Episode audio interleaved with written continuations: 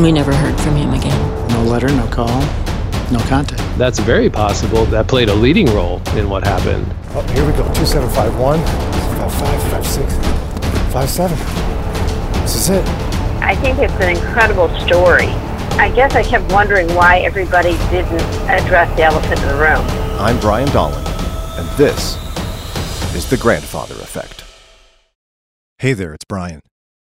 I want to hit pause on this episode to ask you for two quick favors. First, don't forget to subscribe to and follow this podcast so you never miss an episode. And second, would you consider sharing the grandfather effect with a few of your friends? You know, word of mouth marketing is the best thing out there. And if you like what you hear, we'd be so grateful for you to help us spread the word about the grandfather effect. Tell your friends to find out more information at moodyradio.org slash grandfather. Again, moodyradio.org slash grandfather. Thanks. Let's get back to the episode. Let's go back in time for a second.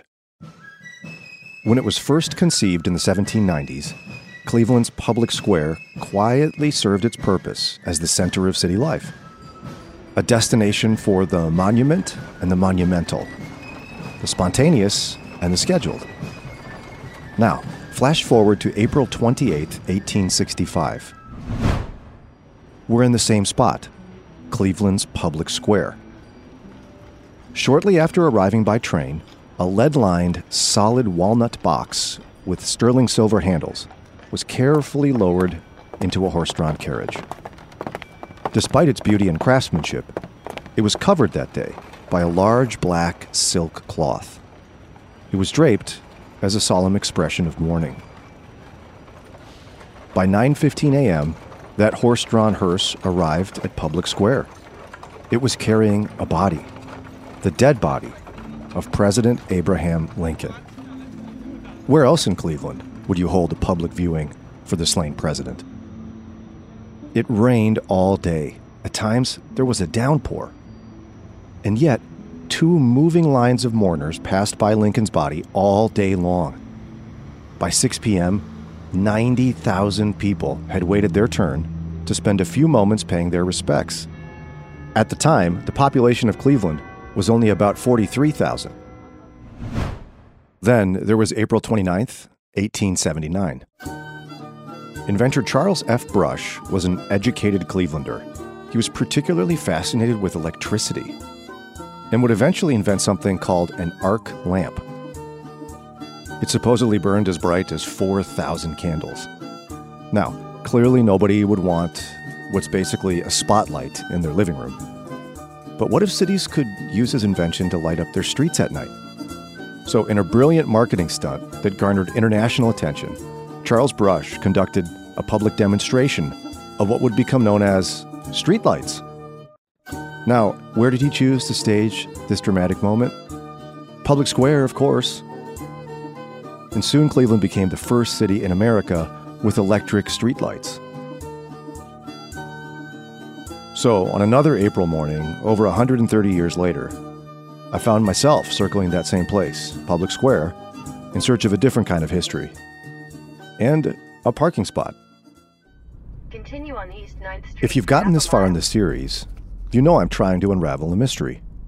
Why in the world would my Grandpa Tom disown us over something as trivial as a birthday card? I've quizzed my parents at length. I developed some theories. But there are so many missing pieces. Far too many to draw any reliable conclusions. I need more information. Your destination is on the right. And after a little digging online, I found something. Apparently, an obscure book published in 1923 called History of Minneapolis Gateway to the Northwest included a brief biographical sketch of my great grandfather, Oscar Henry Dahlen. And, as the Lord would have it, the Cleveland Public Library supposedly has a copy. And the main library complex is just around the corner from Public Square.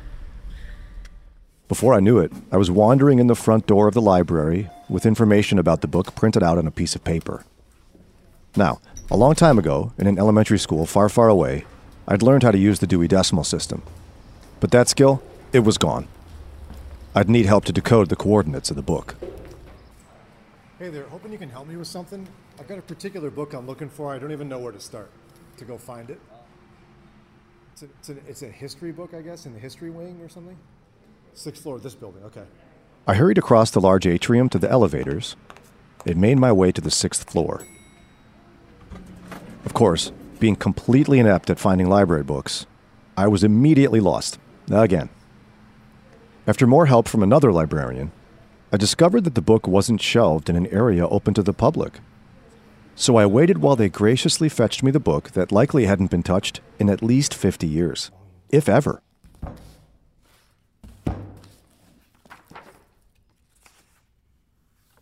The book was organized in three enormous volumes.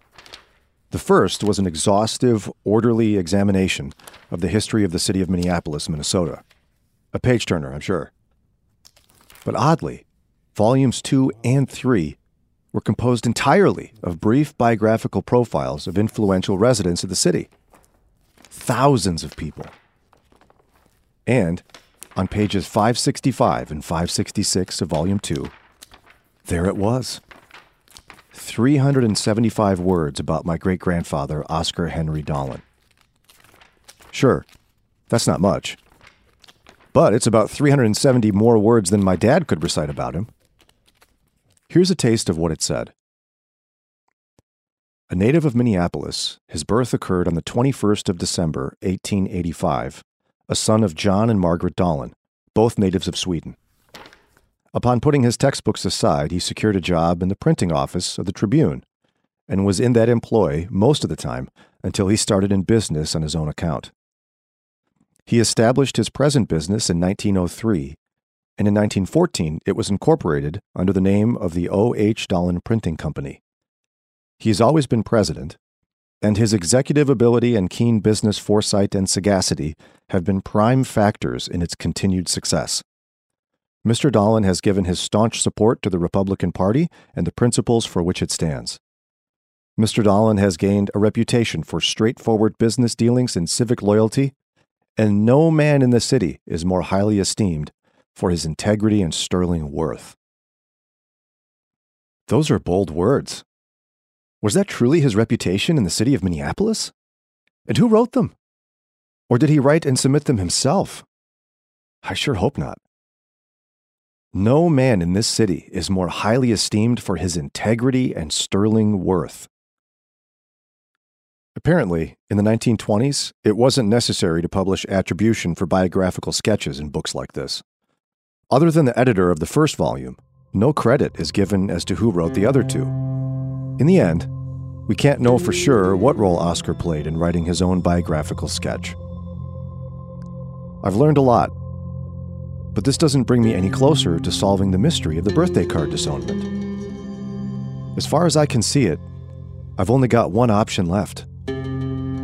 My uncle is in his 70s and still lives in the Minneapolis area. I haven't spoken to him in at least 10 years, probably closer to 15. But make no mistake, Tom Jr. is a great guy. I've only spent time with him on a few occasions, but have wonderful memories of a sense of humor and jovial personality for whatever reason, he and my dad just aren't that close. But as you heard my mom say in the last episode, it's her impression that Tom Jr. and his two daughters saw Grandpa Tom regularly. The only way to learn more about him is to break a decade of silence and see if he talked to me, and convince him to let me record the conversation. But how do you just pick up a phone and quiz your long lost uncle about his personal life, his dad? Isn't that a conversation that's better had in person, face to face? So, with both skill and finesse, I wrangled my inner cheapskate and secured a flight to Minneapolis. And with an equal measure of linguistic gymnastics, I persuaded my uncle and two cousins to meet with me over breakfast to talk about Grandpa Tom. My parents were out of town, so I commandeered their house as our designated meeting place. The morning of our get together, I decided to do some reflecting before everyone arrived. It's 8:47 on Saturday, February 15th. This is the day. And as awkward as it is, I I can't believe I'm here. I'm sitting in my parents' kitchen in Burnsville, Minnesota. Got in last night awkwardly tried to put together a brunch because I've got my two cousins and my uncle coming over and my brother in a little bit over an hour to sit through and talk about all these things. I've got a lot of nervous energy. I honestly don't know what I'm going to find out. I would hope that the explanation is simple. And when I say simple, I hope that the explanation is that he just wasn't a nice person. Wouldn't that be the easiest thing? That he just was kind of callous and uncaring, and that just explains the whole thing. I'm a little fearful that we're going to discover that he was heartbroken or confused. You know, Lord, I just pray that you give me the wisdom to know what to say, the demeanor to be kind and gentle and respectful and honoring of my grandfather and any possible family conflict I'll uncover. And Lord, I ask that you might bring us some answers, if it's possible. That's me, nervously whistling while I finish cooking sausages. I was about to discover that the only real awkwardness was me. Hello, hello. Good. How are you? Hey! Hi, how are you? Nice to see you. Oh, yes. you're welcome. You see, my cousins Nicole and Kelly are gracious, kind, successful, and intelligent women. Without any difficulty, we settled into casual conversation. We laughed, we got caught up. My uncle wasted no time cracking jokes. And my brother was chattier than usual. Gotta get breakfast out of the uh, oven here. After about 30 minutes of this, I could tell that everyone started wondering when I'd get on with it. I took the hint, put the recorder in the middle of the table, and managed to squeeze out some sort of cumbersome transition. They're not known for their good teeth. So thank you for letting me pick your brains and stuff for this stuff. Yeah. I appreciate it. What's the backstory? I mean, what? Okay, good. This all, Good. So We need a backstory. so the the backstory was it was probably like five or six years ago. You don't even I, you don't know. I- this. well. He barely showed up today. I don't even know what he's doing. so uh, we, we we were we were had like like at a rental house in a lake somewhere with his family, my family, and my parents, and we put all the kids to bed, and we're sitting around staring at our phones, not saying anything. Yeah, isn't that the norm now? Yeah. I hate it. And I was like, well, I'm going to start a conversation here. You know, I'm going to try to get this guy to say something. and so I just go, I I look at my dad and go, all right, dad, I'd like to hear your parents' love story. How did they meet each other? He goes, I don't know. And I was like, okay, well, that's not, not an acceptable answer. yeah, right. That is a like good you, story. I- you should know. Do you know? I said, how did they, okay, now I'm moving this over here. Your turn, Dad. Because I, I said, that's not an acceptable answer. How do you not know how your parents where did met? Betty and Tom meet? I. That's a great question. I don't know. Did they not talk about it? Uh, no, they never talked about it. I guess we were not inquisitive enough to ask, but um, you know, he came back from the war and they lived um, in an apartment down on Bryant, and uh, But they met before the war, right? yeah, there's some pictures here. Yeah, you might find some of these interesting. Oh, definitely will. Yeah. Most of them are war pictures and grandma, and, but I don't. I don't remember the story. Did they meet at a dance or at a? I don't know. Do you know your parents' I don't story? know. I'm, I'm trying to figure out if this is real. date. They met on a blind date. Mm-hmm. I know my parents' love story. As you heard, my cousins quickly declared their parents' love story in unison. But my dad and his brother have no idea how their parents met. So strange. But maybe he knows more than my dad about their grandfather, Oscar Henry Dahlen. His dad, Oscar, started the printing company. I think did very well. He had a place, uh, a cabin up north, wherever up north is, and I never got that. They take a big car with a running board on the side and the dog and the tire, and he and you know Grandma Helen was his wife, and um, Oscar always had money. Well thought of in Minneapolis, and the cops always stopped there for hot coffee. He'd always take. He's right in Glenwood. It's where a Target Center is now. I never met my uh, grandfather. He died in 37, I believe, is what it was. Really? Yeah. He was young, I think maybe 50 or something. I, I- I don't know what he was. I never met him. So, what do you know about Oscar? Anything? No, Like zilch. nothing other than a name. I mean, it's sad, but I mean, oh yeah, grandfather. Well, There were never any pictures of the cabin or up north or So did people share that with you, or like Tom, sit down. I'm going to tell you about our story. no. No reminiscing. No picture of their family legacy. Was it that Oscar was cold and disconnected and passed that on to his sons? Clearly, my uncle didn't know. The next step would be to see what he can recall about his own dad. Starting with the printing company he and his brother Marshall inherited after their dad Oscar passed away unexpectedly at a young age. It's 41 Glenwood. We'd go down there and play, and Bill and I would run around the back and steal pencils. And so my dad took care of the books and employees and that stuff. And Marsh was more the guy stirring up business and Okay. worked with customers and very successful at it. And he, uh, one of his best friends was Ray Nelson. And Ray Nelson was the car, uh, the manager at Warren Cadillac. And we always had Cadillacs. He always said, Tom, I got a great one. And I always used car, look brand new. So then we, uh, or he decided, he and mom decided to buy a travel trailer. 16 foot Shasta trailer, one of the pull behinds. Put a bumper on your car. Had some great trips. Well, that was predicated because we went on vacations out west and stuff.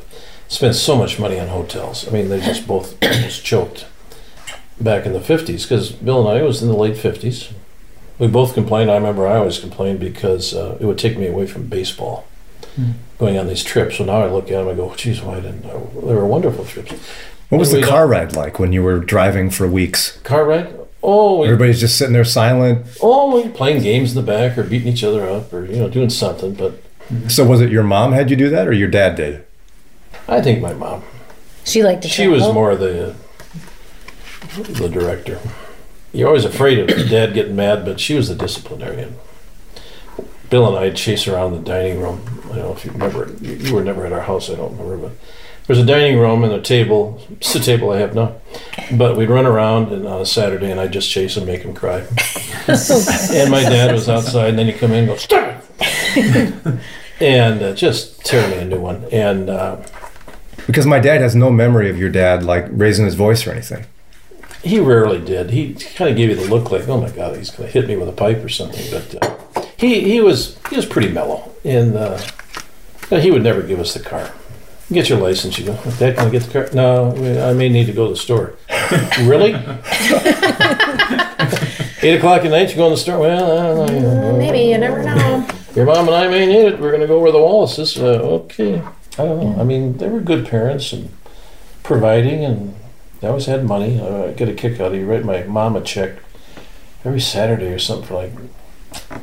That was her allowance. He'd write a check. They never, never exchanged cash. What you wrote her a check? That's great. All right, honey. I swear it was a check, and it was to, $100. Betty down, and uh, I don't know, maybe it was seventy dollars or something. It's supposed to last two weeks. Well, she gets her hair done. What's that? Thirty-five bucks. Well, there it goes. And then uh, it's supposed to buy groceries, or you know, I don't know how she did it. She she bought the groceries. He didn't go. He was like typical guy. He just sit in the car and wait for her to come out. But um, Yeah, he was like that classic 1950s thing. My, my dad was saying it's like the you know you come home from work, you read the paper. oh yeah, Stop doing that, kids. You know. Interesting. So it's not just my dad. My Uncle Tom has vague recollections of their childhood that include mom as the disciplinarian and dad as rather disconnected. Nothing new there. Maybe the memories of my cousins would shed some light on my mysterious grandfather. Was he like the take you out for ice cream kind of grandpa? Come on, girls. oh No. It's grandpa. Come sit on my lap and No. read your story. No. I mean, I just remember him coming over for holidays and him driving that like big car. I always had Cadillacs. Yeah. Always had Cadillacs. I feel like I always remember him in like a button-down shirt or a suit or something. His like, idea of a always wore- weekend was he- some kind of a flyaway shirt Yeah, and a bolo tie. yeah, like Or he he was. had Oh, a yeah. sport coat on. Little leather feel like. bolo tie. I'm going, Dad, what, you going to mow the air? Well, I'm going to do something. Like he was never the type that he never wore just a plain old T-shirt. Like I. Oh, I always my feel like every very picture, formal. yeah, every, every picture I T-shirt. think He I've ever just seen. had sleeveless T-shirts. You know, that's all he had. I just So- always remember him being dressed up. He always looked Yes, dressed up Yeah, a lot, yeah. like not a real casual. Was he talkative with you too? Like, tell me about school. Well, he probably. I don't know. I'm sure we did like chit Kinda. chat. I don't know a little bit, but Did he seem very interested in knowing you and and knowing what you're doing, and I can't wait to go see you mm. cheer, Nicole. And Oh no. No. Oh no. No.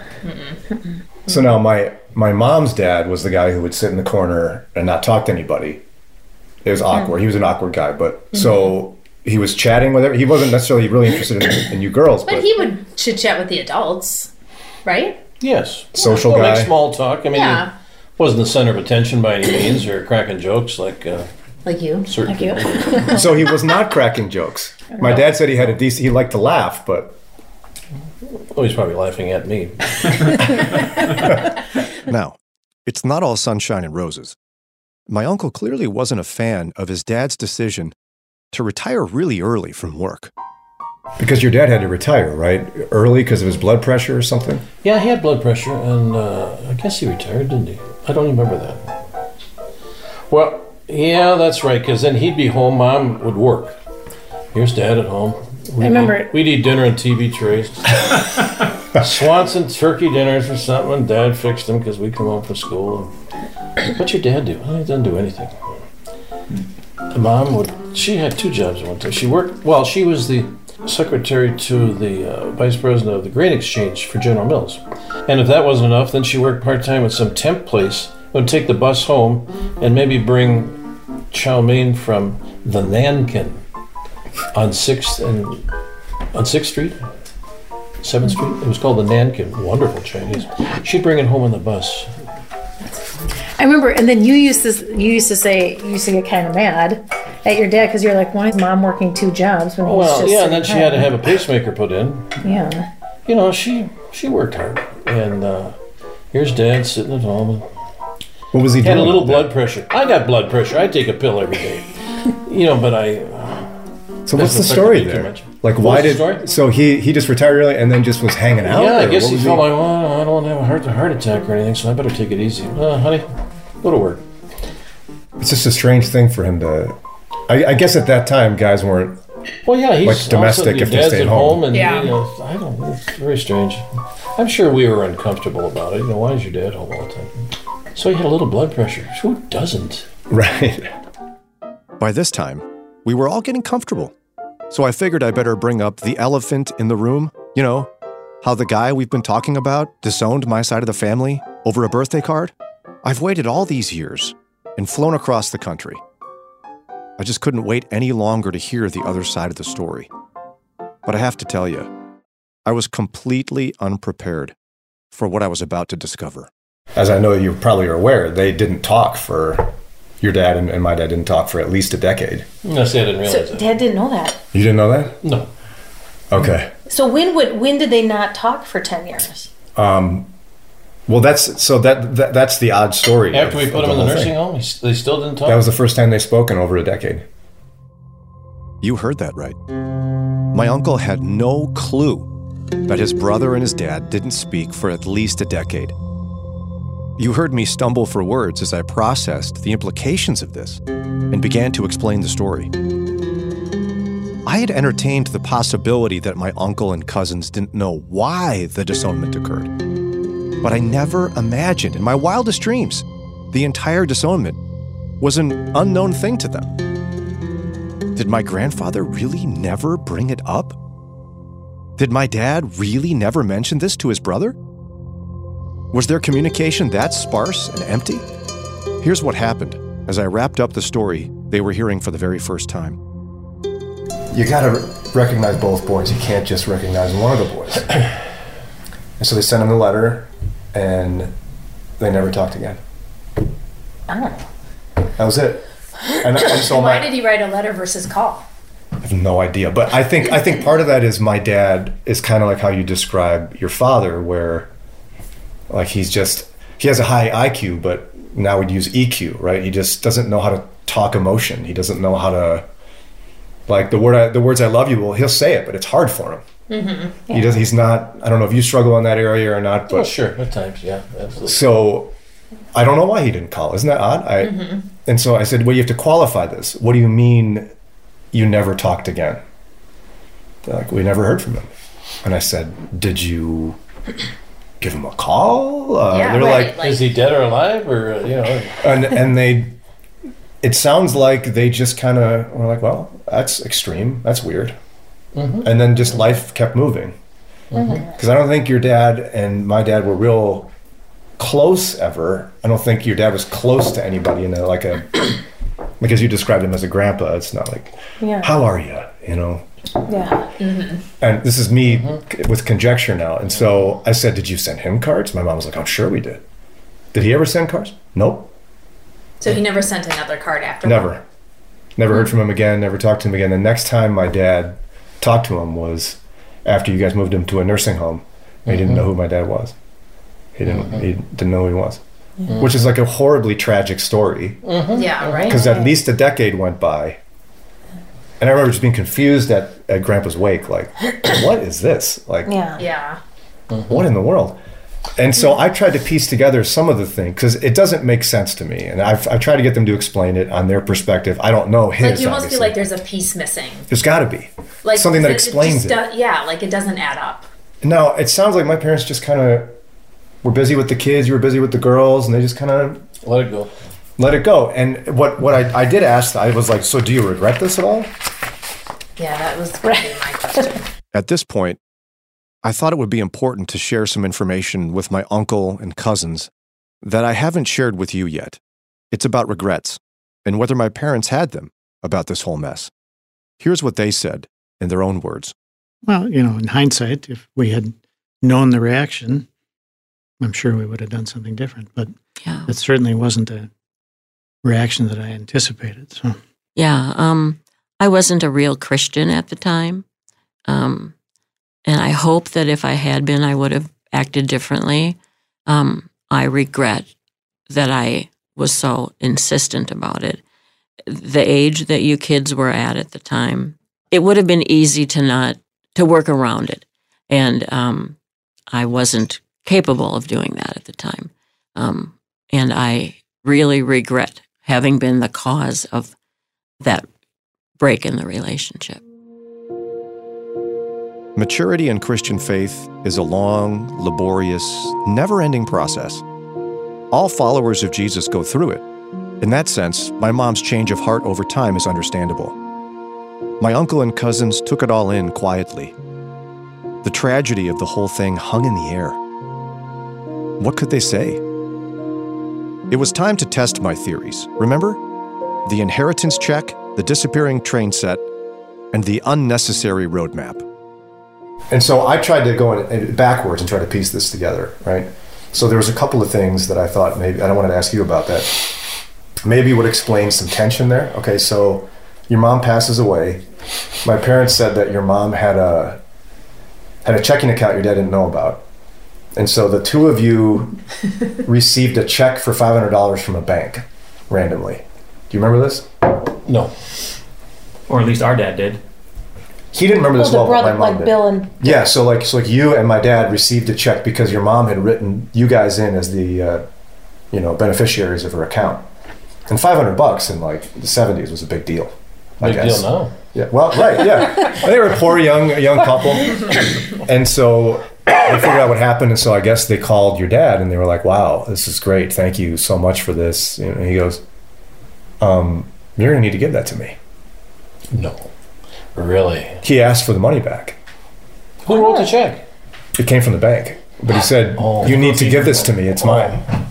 Did he oh, really? I mean that Well, those. that'll I, piss you I, off. I'm, I'm not quoting him here, but essentially he Yeah. asked for it back. However, he did it. Oh, oh. god. and so remember my parents were offended by this, obviously. But then I guess to make it even more awkward, your dad wrote them a check for five hundred dollars.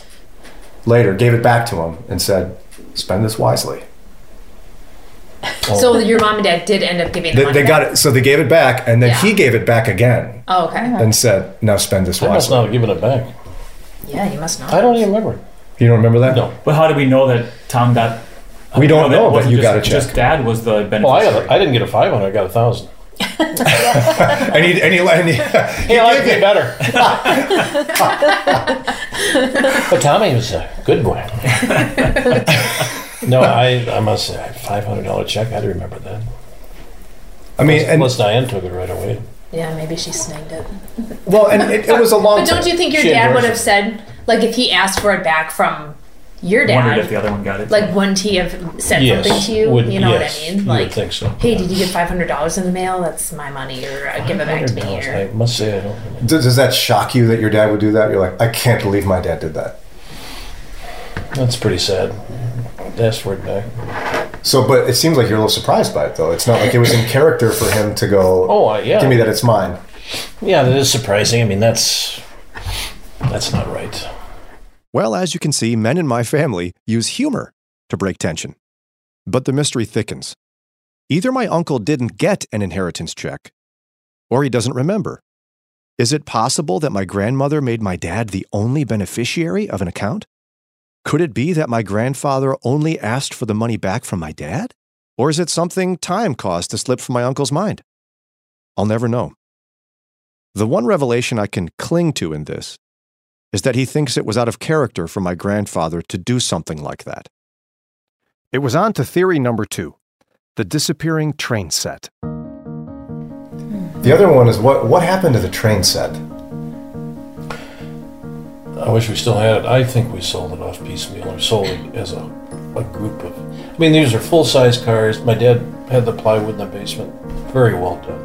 I heard it was great. Everybody we played down there, and these things. I mean, they're good size. And each year we get a car for Christmas, and locomotives and the smoke coming out. and You drop a pill in, and we had the controls like this. Wow. It was, it was a big deal. The kids came over all the time, played. And you remember it. Mm-hmm. Yeah, we played down there.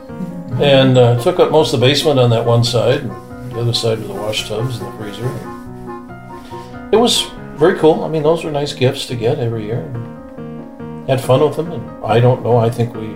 Was it in the attic or something when he passed, or where, where was Oh, I don't know if it was an estate sale or what we did, but I think we sold it. Uh, we had somebody come downstairs and look at it. They just said, "Oh yeah, I'll take this." And I must, I must certainly was involved with it. I don't remember it? Because as I who was bought it, how much we got for it, but I, I don't even remember. It was Well, and, and the probably reason I thousands asked, of dollars worth of cars. And, uh, Well, but the, the reason I ask is because as I was trying to figure out what took place, one of the things that my parents remembered was when we were little, they went over to see him, obviously little because they didn't talk for some years. Um, and my mom or dad or one of them said something to him like, because I guess he wasn't using it much later on. I don't know what was going on. He's getting old. yeah. And so she goes, they were like, well, you know, Tom's got two girls, we got two boys. Maybe your, you know, maybe your grandsons would like to have some of the train set or something. And, you know, it's a little forward to ask him for the train set, but they essentially asked him for it. And I guess the next time they came over, it was gone. Oh. Like packed up. Oh. See, I don't remember that. So he had packed it up and put it. This is the story that my parents gave me. Again, I, I have no memory Oh, of this. wow, wow. And now, my my mom and dad didn't say these But things how could that happened and true if it therefore. was still set up when Well, somebody I- came to look at Again, it. Again, I say that. or maybe it was in the attic. I don't know. Yeah, I don't. I must say, I. I don't remember. I had one more theory to test the unnecessary roadmap. And then the little one I remember too is I guess when my parents moved to Burnsville, they invited him over for a birthday or something, birthday party. And my dad gave him directions. And I thought this was odd. So he apparently was not satisfied with those, so he went to AAA and got a TripTik to drive from from his house Well, to the radius Minneapolis. of our world wasn't past 50th in France. I mean, you know, to go Well, to yeah, Burnsville? that's true. Come on. I mean, So that'd Queen- be forever. Queen Anne Kiddieland was what, 494 in France? I mean, our world was so small back then. So that wasn't weird. Oh, I can see him getting lost in Burnsville. Oh, sure. But then to go to trip, well, I'm going to get a TripTik. Okay. What's a trip? What's a You don't even know what We, they are. we- No, we had them as a kid when, when we went went out east. It's like a map where someone highlights for you Oh. the route, and then you oh. flip the page. It's almost like GPS, and you just Yeah. turn the page, and here I am, and I, they're wonderful. Like he went and had a map professionally created for him to get to, get to our Burns. house. Can you imagine? And so it's either he's that uncomfortable driving and with directions, or he didn't trust my dad's directions. I don't know which one it would oh, be. I think he ah. was uncomfortable driving. I, that must have been what it was. oh, yeah. He didn't know how to get there. You know, I felt really good about those theories when I developed them. Didn't they sound like they made sense? At this point, all three are either partially deflated or completely irrelevant, or worse, just unanswerable. What's left? Grasping for answers, I cut right to the heart of it. So did he ever say things like, "So, so what's Bill up to?" Or what are the grandsons doing? No. Didn't come up? So he didn't ever ask about us or. Or you didn't, or Diane didn't say, like, what are you doing, Tom Sr.? You guys got to work this out. Well, maybe mom would say something like oh, that. Oh, she would say, yeah. I mean, she didn't hold back. That's good. But, Yeah. Uh, So that's. Uh, I, I, Doesn't it strike you as odd? oh yeah. I don't remember that either. Yeah. Does it surprise you though? About like this is what I'm trying to figure out about, about your dad. Like what what is it about a guy? I mean, for my own dad, even. So like, how do you insular. okay I mean, he didn't this? ask about anybody else, and he didn't seem to show any emotion about it. And then, uh, Oh, right. To see if he'd be like, hey, have you talked to Bill lately? Yeah, like how's he doing? He never asked about us. I wish I knew why. I was hoping for a dramatic revelation, a simple explanation, perhaps. No dice. But after reconnecting with my uncle and cousins, I walked away with conflicting emotions. First, they're wonderful people. It was uplifting just to spend a few hours with them, and trust me on this. You'd want to have them as your friends. And yet, I also walked away heartbroken over all the lost years of not knowing them, over how much I really don't know them now. But that's not all I walked away with. I've got three new clues on my journey towards making sense of this seemingly unexplainable disownment and familial separation. First, the phone call. My grandmother unexpectedly passed away at the age of 60 on December 31st, 1975. I asked my uncle about it, and he shared his memory of that terrible day. Now, listen carefully. I didn't pick up on this small detail until I went back to put this podcast series together. then I get a call New Year's Eve of '75, whatever it was. We were in this our first little house in Alabama and having a New Year's Eve party. Get a call all of a sudden. Oh, we gotta go to California. And I remember I said, "Well, I don't have any money. It's midnight." It's Friend of mine- 75. Yeah. So New Year's Eve, you're probably drunk. well, a friend of mine, a friend of mine was there, Jack Sletton. He gave me a hundred dollars, and uh, you know he had money on him, and I said, "Okay, thank you." That's when I called Bill, and we had to hop a plane to go to San Francisco to help my dad and bring her back. And she was dead. Is your dad pretty torn up about that? Yeah, as little emotion as he shows. I mean, uh, but it, yeah, it was, it moved him. It's My dad doesn't remember much of it either. He said he meant he, he remembered your dad calling s- a friend, and he broke up a little bit, cried a little bit. But that's the only time he showed emotion about it. I would agree. Did you hear it? Let's zero in on the specific detail. That's when I called Bill, and we had to hop a plane to go to San Francisco to help my dad and bring her back. And she was dead. Could it be that my dad found out his mother unexpectedly passed away on the other side of the country from his brother? Now, my uncle's words don't necessarily mean this is the case. After all, he could have simply been calling my dad to coordinate flights to California. So I texted my dad to see whether my suspicions were correct. Unfortunately, I was right. My dad received two phone calls at work the day his mom died. One was to let him know that his mom had a heart attack on the plane ride back from Hawaii and that she was in bad shape. The second call broke the tragic news that she was dead. Now, one of the calls came from his brother, and the other came from his Uncle Marshall. He's not 100% sure who made which call, but he's confident about one thing his dad didn't call. Is that what you would do if your wife died? Have one of your kids break the news to the other kids? Now, don't get me wrong, it'd be the hardest phone calls of my life, but I'd insist on telling all of my children about it personally. It's the terrible but undeniable responsibility of any parent.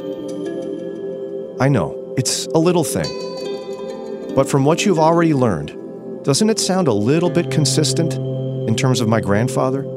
there seems to be this thread woven through his life of not being too concerned about other people. The second clue flings open the curtain of my Grandpa Tom's Alzheimer's disease. All I've ever known about it was the crisis incident that ended up necessitating him being admitted to a nursing facility. As it turns out, there were many other symptoms and incidents. We could tell he was really going, or I could tell. Remember, we went over to the Bigelows for a dinner over just south of Lake Nokomis there. My dad was supposed to drive over because he was living at 3940 Chow, my house, where he used to live. Where's dad? Uh, I don't know where he is. So I went out looking for him. He's driving. He was coming down 54th all the way across and finally kind of tees up into Lake Nokomis. He was lost. He didn't know where anything was. Did he recognize you? Yeah, but it uh, you could tell it. But anyway, my next former next door neighbor, Joyce Schweiberger, very nice lady, would keep me up to date on what's going on. She goes, uh, "I don't. Your dad's down the corner. He thinks the bus is there." Okay. Just standing on the corner. Waiting for the bus. Yeah. And um, some guy was over trying to uh, literally sell him siding or something when he was there by himself. He just had the house painted. This guy was putting pressure on. He had talked to Joyce. Oh, gee, a guy just came by. He's very nice. He goes, put siding on. She goes, Tom, you just had the house painted. Then you knew there was something going on. I mean, my dad needed needed help. And, you know, I'd go through the checkbook. I was a co-signer, and I'd see all these entries to, you know, uh, VFW or, so, or um, some donation, five dollars here, five dollars. I mean, ten entries, five dollars each. And uh, you know, there are telltale signs. You can tell when someone's kind of losing it. And uh, so I had to get a lawyer and and uh, become the executor uh, of his person and the estate because that's the only way you can commit somebody. And uh, was responsible for paying the bills and blah blah blah. And um, yeah, you just go. I'm afraid the stove's going to be on. He's going to kill himself. And that's when you knew you had to get him committed. And uh, But he didn't do that willingly. I, I would say no, but he didn't know what was going on. But I took him downtown to the hospital, and it was all pseudo appointment because he went upstairs to a shrink, and they asked him the appropriate questions. You know, who's the president? How did you get here? And he couldn't answer anything appropriately. They said he's not leaving the hospital. I had to go out of town for a show or something. Bill was very instrumental in getting, uh, with the help of a social worker, trying to find a place for him, and that's where he was. But when you first put him in the place, I remember he uh, would go, "Well, is this my home now?" "Uh, "Yes, Dad. This. yeah." Well, I I'll get my suitcase. I want to go back home. How far is that from here? Oh, I don't know, about 20 miles, Dad. He goes, "Okay, that's okay." He kept thinking he didn't realize it was permanent. By far, the most jarring revelation had nothing to do with my grandfather. The third and final clue in the breakdown of my family relationships was actually about my dad. Without any prompting, out of nowhere, my uncle revealed decades of hurt he'd been feeling. Were they were they close? Your dad and his brother? Not to my knowledge. So it runs in the family then. right. What you mean? No, you and your brother. Well, yeah, gosh, I mean, it's terrible. We haven't talked in a long time. I, I'll tell you too. I, I really uh, got upset. Diane and I took care of my dad and cleaned the house up and got it ready. And where was Bill? I, uh, he never asked, "Is there anything I can do?" I really took offense to that, and it's one of the things.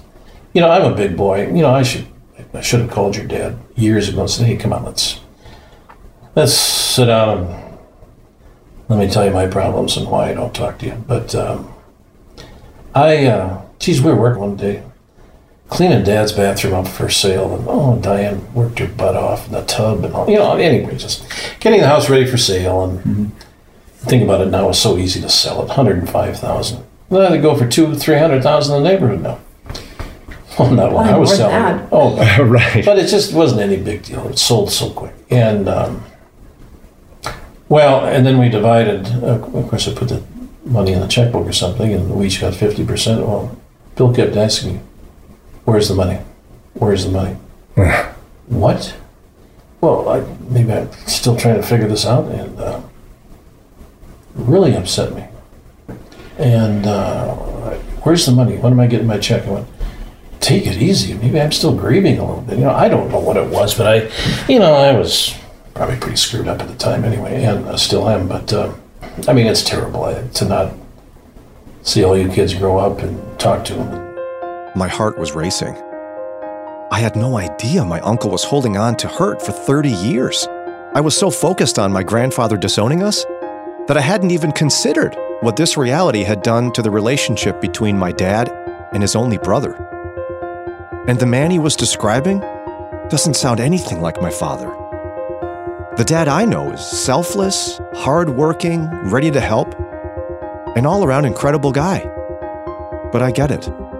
From my uncle's perspective, his feelings are valid. It makes sense. If I were in his shoes, I'd be hurt too.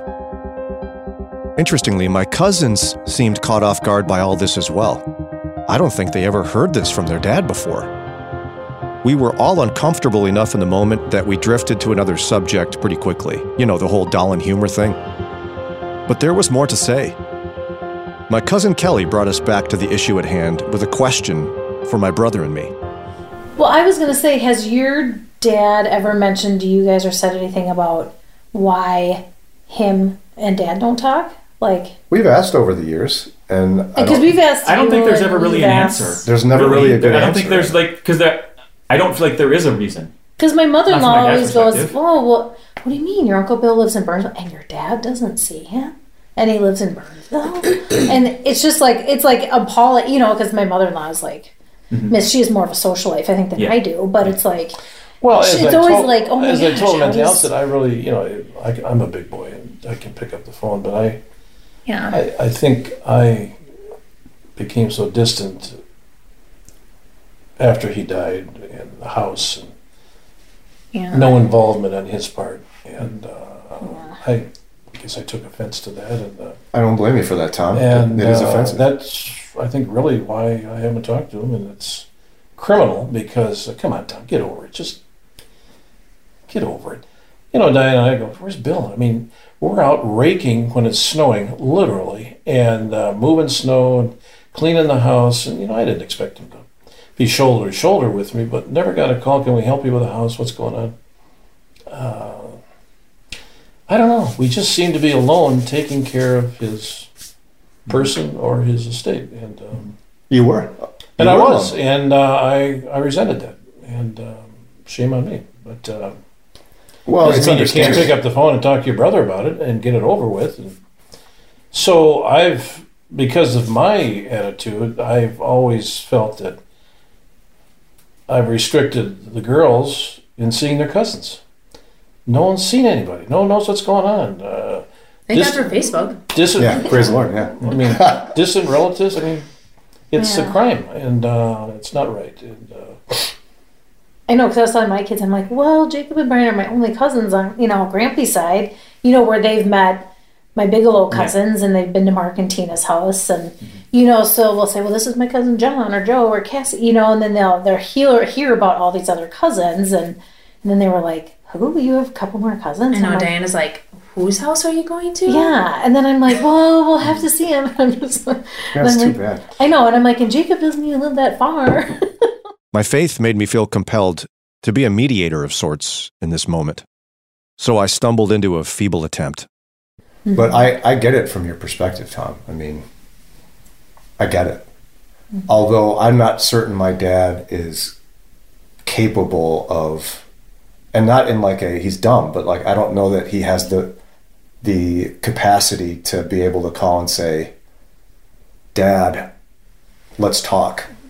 Like I just don't think that's who he is. I mean, he, like like you said, he wrote a letter to his father instead of calling him and be like, "Dad, Yeah, what are you doing right. forgetting the cards? That's crazy." Yeah.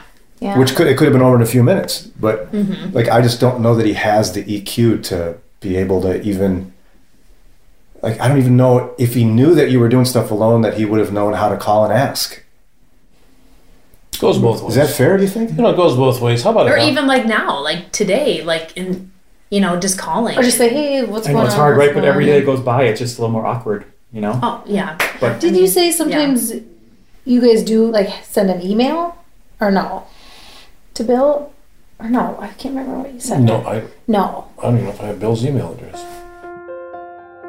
Did you let that sink in? He doesn't even have his only brother's email address.